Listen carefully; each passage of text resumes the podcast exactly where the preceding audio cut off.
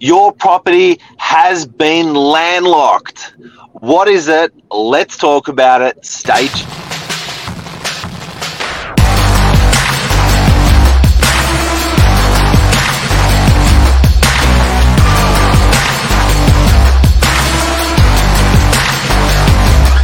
I'm the ringleader, so listen up. Hey! Hey, good Mr. morning. Good morning. How are you? Top of the morning to you, Nate. Good, Top of- you.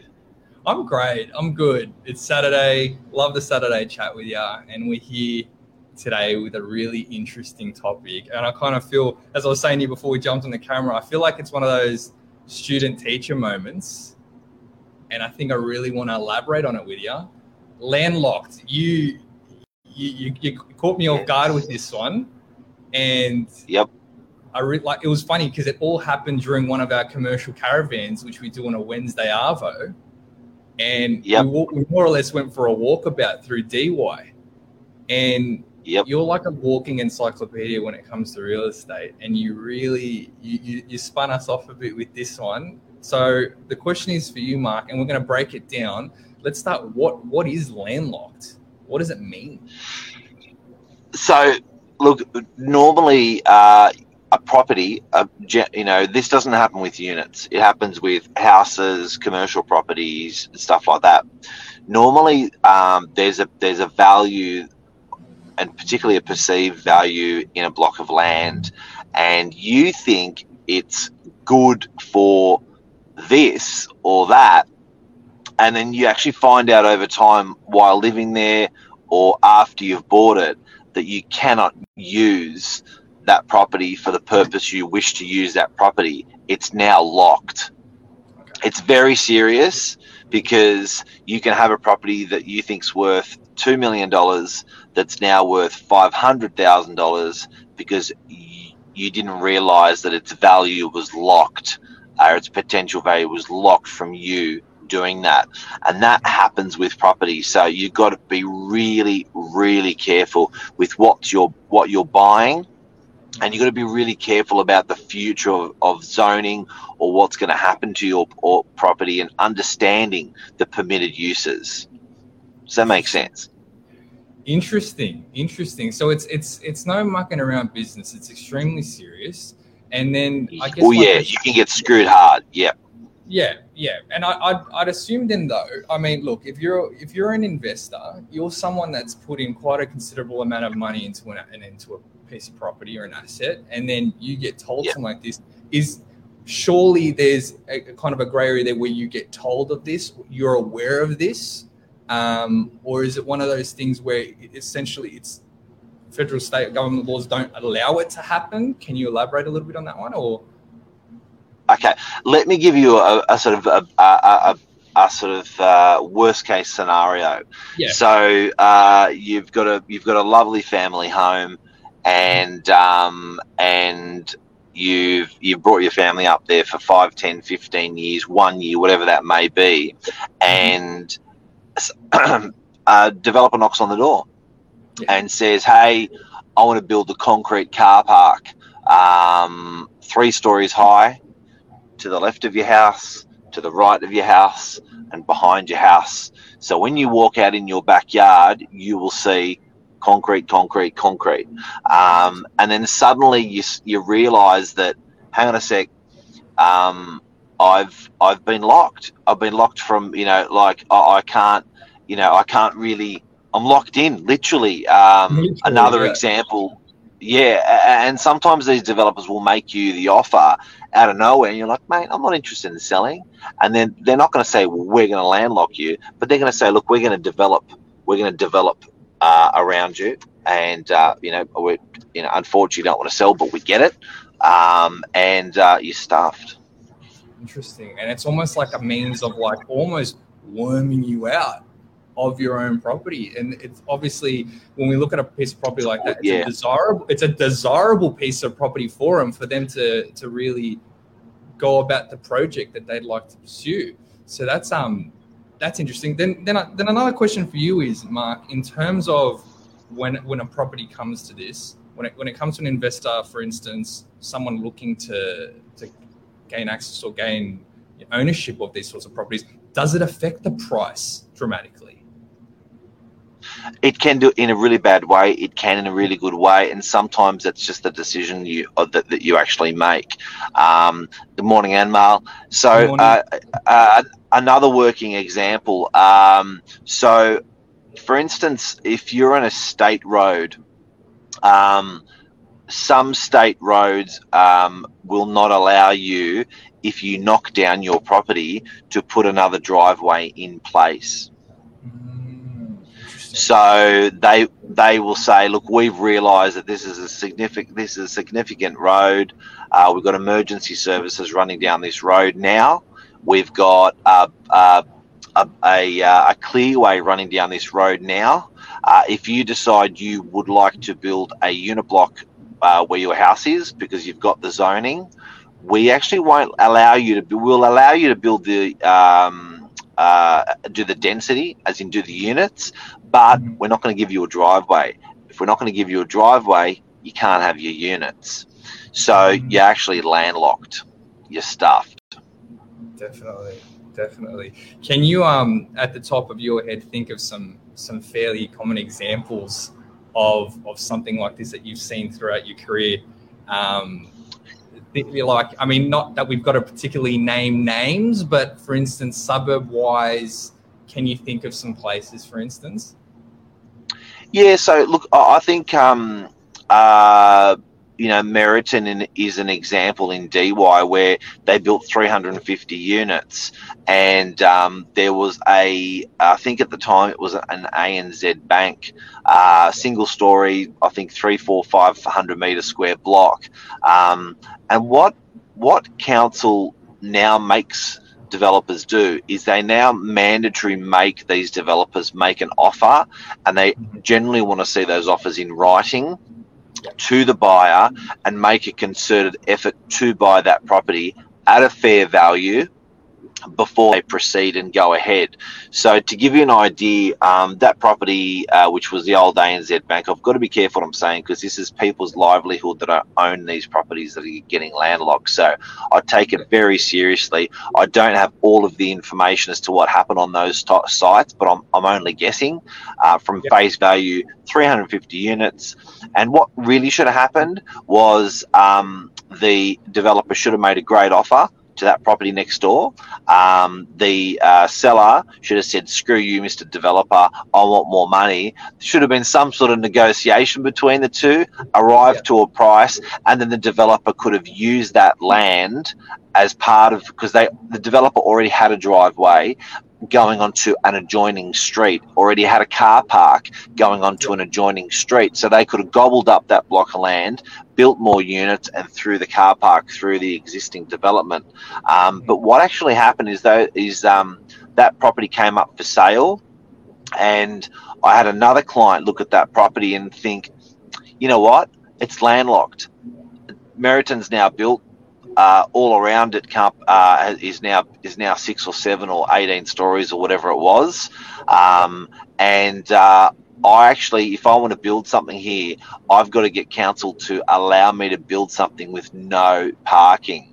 So straight away, residential units with no parking in a suburb like Dee Why, that's not going to happen. So it's interesting. The guy that ended up buying that particular block from those particular people, uh, I think it was in an auction situation. He's used it as a display showroom.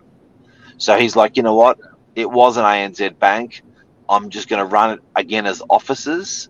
I don't have a requirement for parking under existing use to because I'm just using the same building. Um, but it's going to be interesting to see what he does with that. And there's another example across the road, which was the old Commonwealth Bank, That's landlocked as well.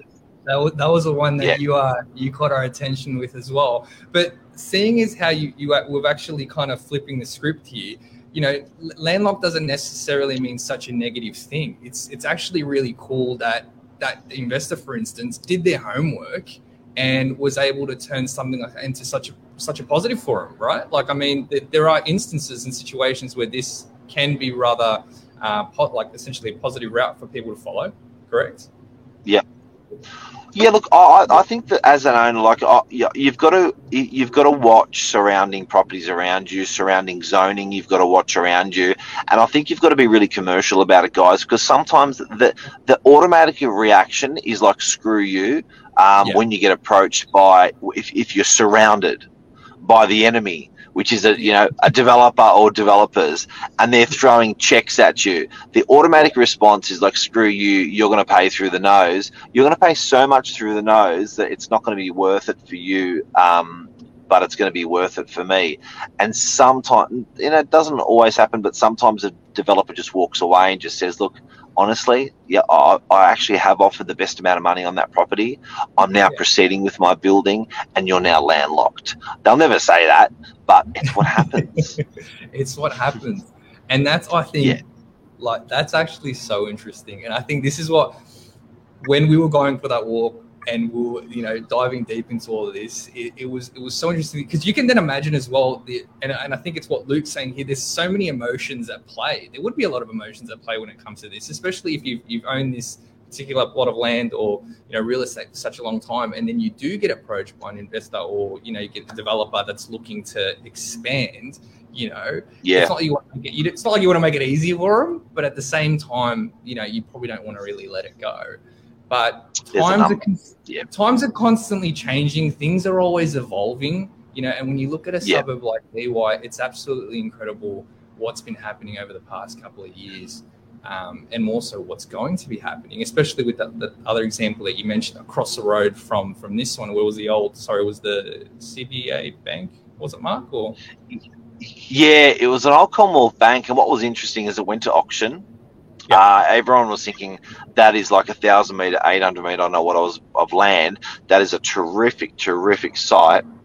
But Mm. then anyone who knew anything was realizing that man, council's not going to give you a permit to build shit because you can't get a driveway onto the main road because state state government won't allow it. Um, so straight away it diminished that value, um, and then people go, "Oh, hang on a sec, I'm not going to buy it because I can't develop it."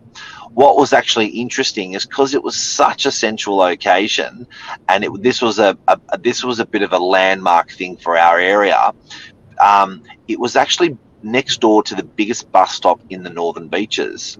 So on a merit basis, um, the although yes, it had been landlocked, the the buyer, the people next door would not allow it. Because what you want to do is when you're landlocked, if you want to get friendly with someone around you. Um, to um, either allow a driveway, for, in that example, for your development. Yeah. Believe it or not, council will make considerations towards it. Um, I'll give you a working example. Our office uh, was a was allowed and permitted to do seven stories high. They were allowed to do units, um, and they were a corner site on the corner of a quiet street and a busy road, being the main road. Now, get this. Guess what council said? what? Council came along, and their natural position is: Have you made an offer to the site next door so they're not landlocked? Yep. Answer was, I have, and the person next door said, Mr. Developer, I'm not selling to you. But get this: the council then said, we will, and this this went to a local environment court level, where the developer said, "How about you give me another story on the corner site?" Mhm. And if you give me another story on the corner site, I'll give you a driveway going through my building into the landlocked site next door for free. And guess what? The person that was going to get landlocked ended up getting a driveway into a quiet street for free. That's But cool. the developer said, I want another story if I'm going to do that. And it actually happened. So that got approved for seven stories of units. But in, in, in the side of the building, this got a bit complicated because Yeah. it wasn't just a driveway that was needed, but due to due to reasons, uh, waste reasons, rubbish reasons, there needed to be a full size garbage truck that could make it into the landlocked site. Yeah.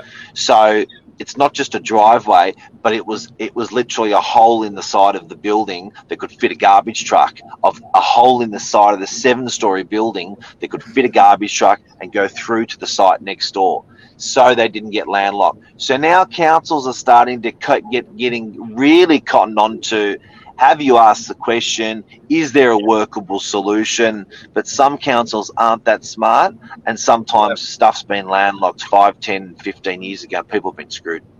Unbelievable. Unbelievable. And if it's one of those things if you if you, you won't really tell you won't really know until you know someone like yourself that can really dive deep into a situation like this or a scenario.